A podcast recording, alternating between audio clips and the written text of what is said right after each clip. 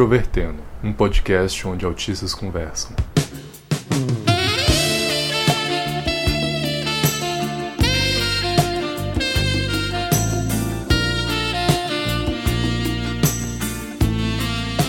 Olá para você que escuta o podcast Introvertendo, esse espaço de neurotípicos e neurodiversos que disputam o amor e o ódio.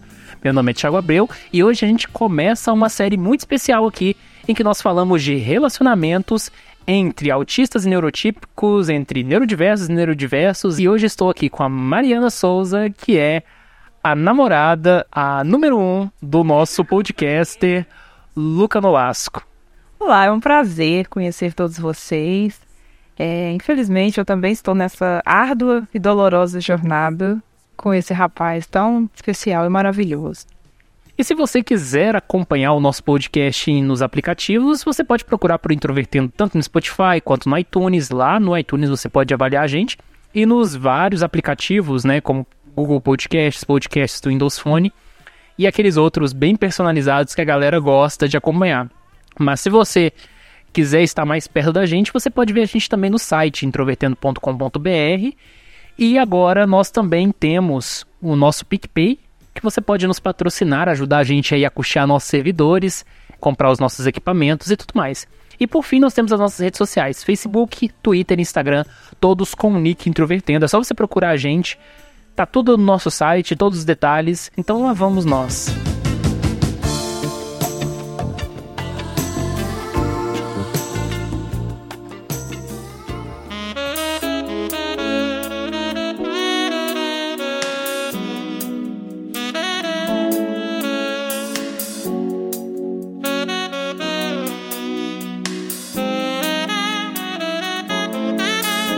Nessa vida difícil que é a trajetória humana, em certos momentos você conhece alguém que muda sua vida tanto para melhor ou para pior. E aí eu queria saber como você conheceu o Luca, basicamente. Superando todas as expectativas, eu conheci ele no Tinder. E não, não tinha nenhum interesse amoroso. Na verdade, eu não tinha interesse em encontrar ninguém lá. Eu só gostava de curtir as fotos das pessoas e as pessoas curtirem as minhas, eu achava interessante a pior coisa que se faz no Tinder? Eu acabei dando match com ele e foi tão engraçado porque eu nunca tinha conversado com ninguém lá. Eu sempre dava like, a pessoa like, dava match, ok. E aí ele eu resolvi puxar a conversa. E aí a gente começou a conversar, rapidamente passamos pro WhatsApp. Só que aí ele já veio com a notícia, assim, ele já, já me bombardeou de cara, assim, ele, olha, eu sou menor de idade, e eu sou menor de idade e eu sou autista. E assim, como eu não tinha nenhum interesse nele no momento, eu, ah, ok. Ele não, até agora, ele não se mostrou diferente de mim em nada, então eu não. Pra mim, tanto fazia. E a gente conversou, conversou bastante, tinha muito interesse em comum. E principalmente sobre mangás e animes, essas coisas assim. E ele tinha um mangá que me interessava muito. E eu tinha um mangá que interessava muito ele. Então a gente resolveu trocar esses mangás para cada um ler uma coisa.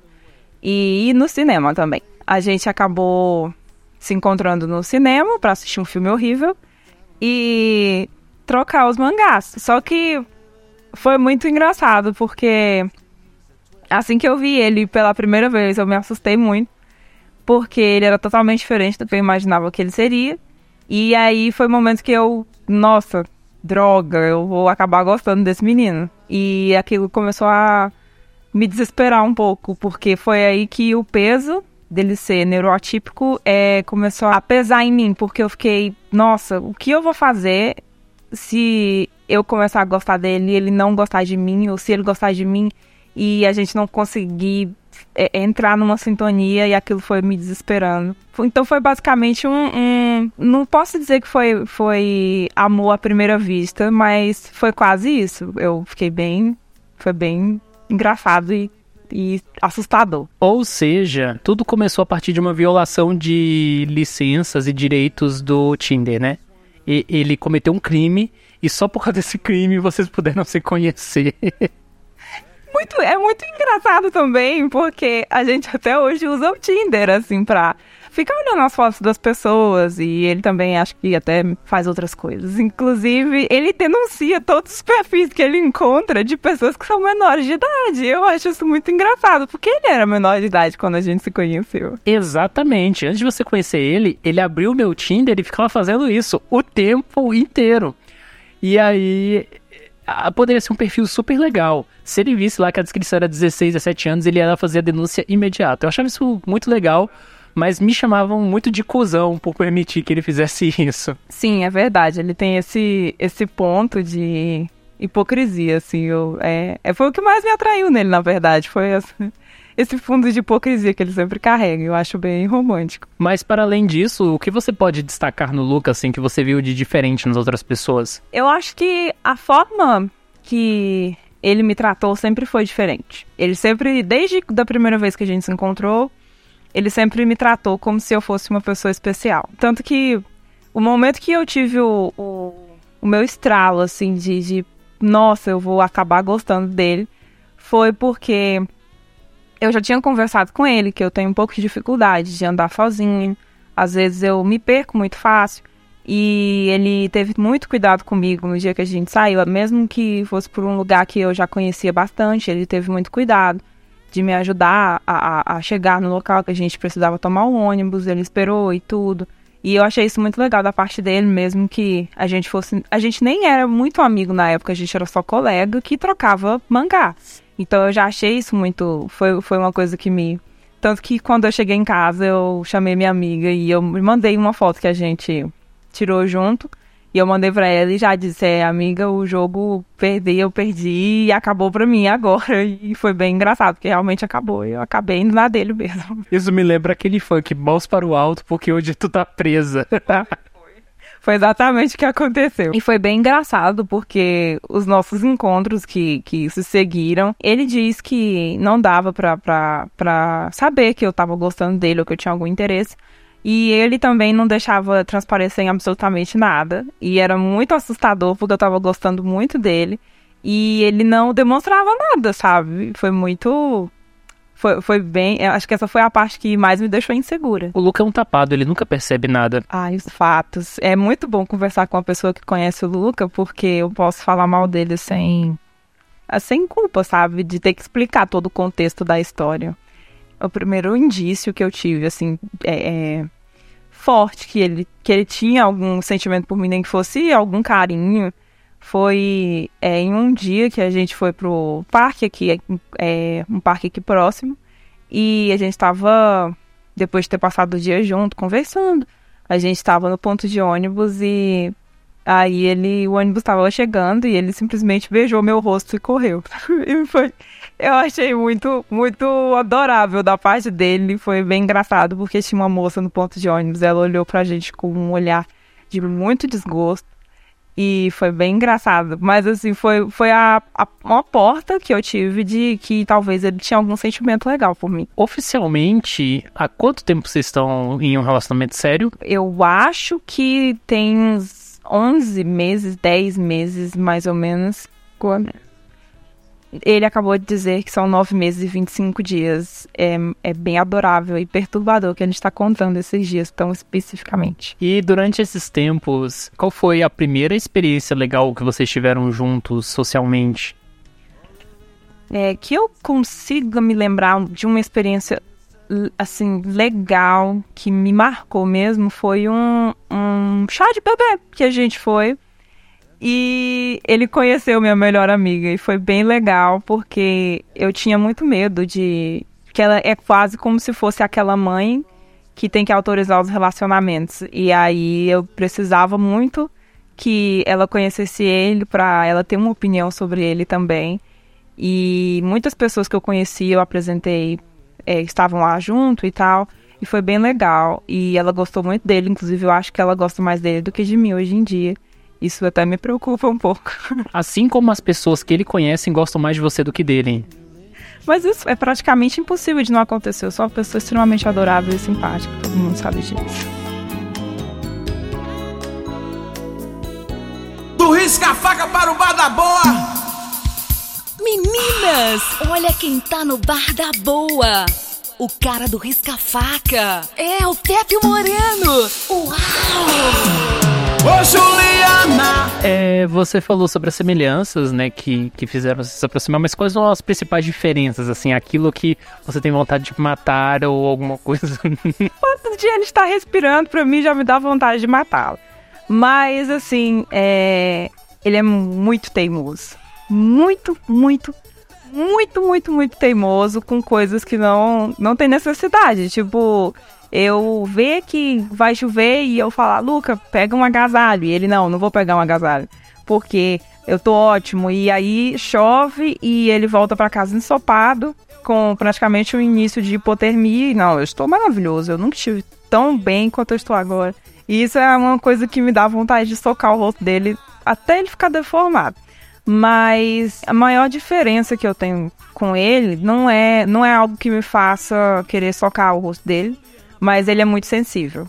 Muito, muito, muito sensível para as coisas erradas. Assim, Ele se magoou com facilidade, é isso? sim, ele se magoa com muita facilidade e às vezes uma coisa que eu acho que pra mim é ok, pra ele ele, nossa, o meu mundo está destronado e acabou tudo pra mim nesse momento. É o típico conceito de dramático, né? Eu não queria usar essa palavra, essa palavra é muito forte, mas essa palavra é bastante forte, assim, mas é, é a definição. É, é de dramático, ele é bastante dramático, é muito chantagista e até um, um pouco manipulador, de, dependendo do. Essas são qualidades. Considerando todas essas descrições muito belas de amor, é, pra você, qual é a música romântica que melhor resume o relacionamento de vocês? A música que, que nos uniu, eu acho que é bem. É bem simbólica, assim. Foi, foi, que foi o que me levou a puxar assunto com ele, inclusive. Que é a música do Pepe Moreno, que chama Risca Faca, que é o grande hit da carreira do Pepe Moreno, inclusive. Eu recomendo a todos. Foi o que nos uniu e eu acho que, é, como uma briga de faca, vai ser muito difícil de separar. Ô Juliana, desce uma caixa de cerveja que eu bebo. E- e Uma curiosidade só que eu quero incluir nessa parte é que o Pepe Moreno, ele é da cidade vizinha da cidade natal da família da minha mãe. E o meu tio tem uma dupla. E o meu tio fez um show de abertura pro Pepe Moreno em 2011. E o meu primo tirou uma foto com o Pepe Moreno, que cortaram a cabeça do Pepe Moreno na foto. Foi bem decepcionante, mas era a foto dos sonhos do meu primo, que na época tinha uns 10 anos. Eu acho que tudo é pra acontecer, né? É o Pepe Moreno, tanto uniu é, eu com o Luca, como uniu eu e o Thiago. É, um, é uma pessoa que é onipotente e onipresente no nosso, nosso dia a dia. E falando em Pepe Moreno, não dá pra falar em shitpost, né? O Luca é uma pessoa muito conhecida na web entre a galera dele que posta as coisas mais absurdas, mais horríveis, pelos quais nós temos o desprazer de ver nos nossos feeds pessoais do Facebook. É, os shitposts dele te atraíram de alguma forma? Infelizmente, sim. Eu também tenho um humor um pouco peculiar, então eu sempre tinha muita dificuldade de, às vezes, comentar alguma coisa com um amigo e a pessoa não entendeu muito bem do que eu tava falando. E ele, sempre que eu comento algo, ele completa, ou então ele viu, ou então pior, ele mesmo que compartilhou. A minha mãe, por exemplo, sempre me pergunta por que ela não pode mandar solicitação para o perfil do Luca no Facebook. E eu não, nunca consigo explicar exatamente por que ela não pode, mas eu só digo que não pode. E ela fica meio chateada porque ele tem quase um perfil profissional e um perfil pessoal. E no profissional ele não posta nada, deve ter uns três anos, então ela sempre fica meio chateada. Mas eu não posso, eu não posso meter ela, é o trauma que é o perfil pessoal do Luca no Facebook. Qual frase você usaria pra resumir o perfil dele sobre o conteúdo? Caos e degradação. Eu não consigo, eu não consigo imaginar nada que, que consiga descrever melhor do que essas duas palavras, sabe? Foi inexplicável pra mim estar apaixonada por ele e ele ainda não saber disso. E eu entrar no perfil pessoal dele e ver ele com uma kunai do Naruto na boca, numa foto. Foi inexplicável. Risca faca!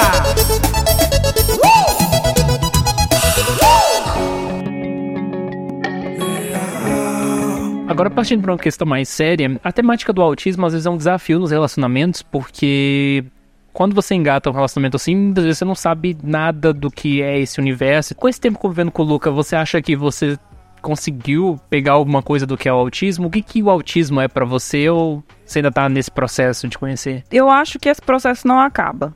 Eu acredito que talvez nem ele saiba de tudo. Talvez nem o médico saiba de tudo. Então eu não, não sei praticamente de nada. Apesar de estar sempre presente, sempre, sempre presente, é como se fosse um fantasma. Você acostuma, ele tá lá e você simplesmente passa por ele. E chega um momento que não, ele não te preocupa ou ele não te incomoda mais, sabe? Só existem momentos específicos assim, que mas são muito raros e muito específicos também, que o autismo se se torna algo muito mais presente, muito mais complexo e massivo mas não é nada que possa interferir ou impedir a gente de se relacionar, nem nunca foi. E eu acho que nessa questão de relacionamento entre vocês também entra, um, de certa forma, o um conceito de neurodiversidade, né? Que é a ideia de você conseguir entender o outro a partir da sua diferença. E ao mesmo tempo que não existem só neurodiversos autistas, né?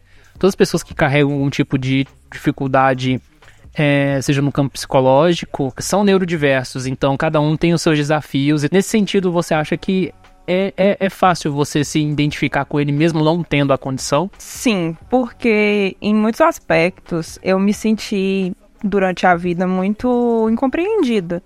E assim, eu sentia muito que até hoje que as pessoas às vezes não têm muita paciência ou muita capacidade de entender certas coisas que eu passo. E, por exemplo, eu tenho muitas, muitas, inúmeras crises de ansiedade por dia. E não são todas as pessoas que, que sabem o que é, ou que conseguem lidar, ou que têm um mínimo de, de empatia, ou um mínimo de respeito. E o Lucas sempre, mesmo que eu saiba que isso não é, não é tão fácil para ele também, é, ele sempre me ajuda no que pode, ele sempre tá comigo quando eu tô, assim, nos piores dias, ele tá sempre comigo. Então, é, eu acho que é uma troca. É, eu tento ao máximo é, ser uma pessoa compreensiva com ele, porque eu sei que para ele também não é fácil. Eu acho que a base de tudo é compreensão e paciência.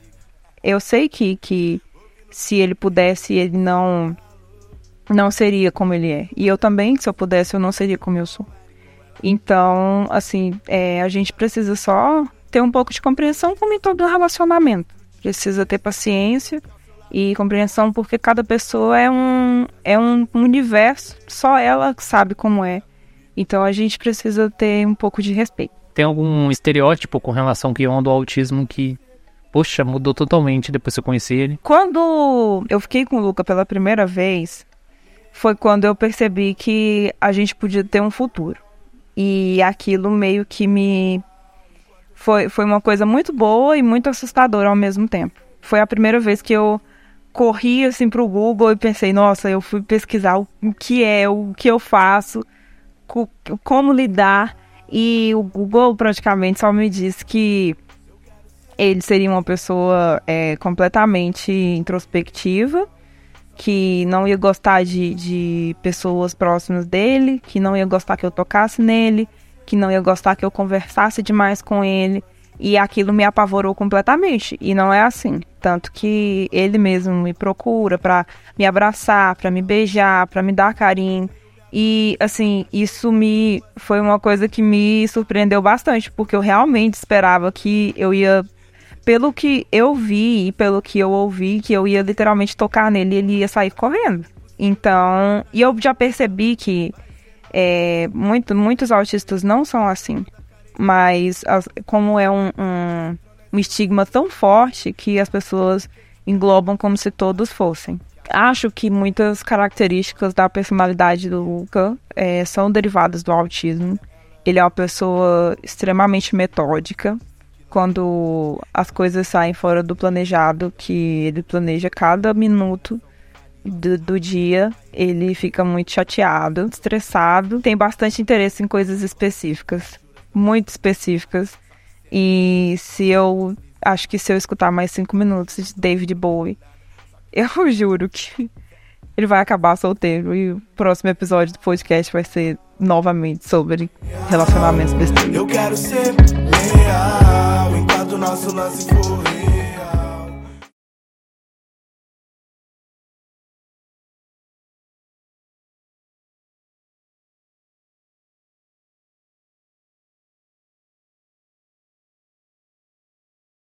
Aliás, eu faço uma, uma advertência que se esse episódio for lançado depois que vocês se separarem, o episódio vai ser lançado de qualquer jeito, pode tá? Lançar. Tá? Já, já tem autorização. Se, se ela terminar comigo, pode lançar do mesmo jeito que eu acho por ela.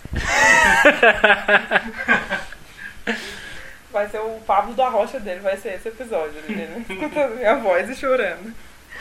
A Mariana tava escutando. "Ah, esse desgraça." Introvertendo. Quando começa a- ele introvertendo um podcast para eu já.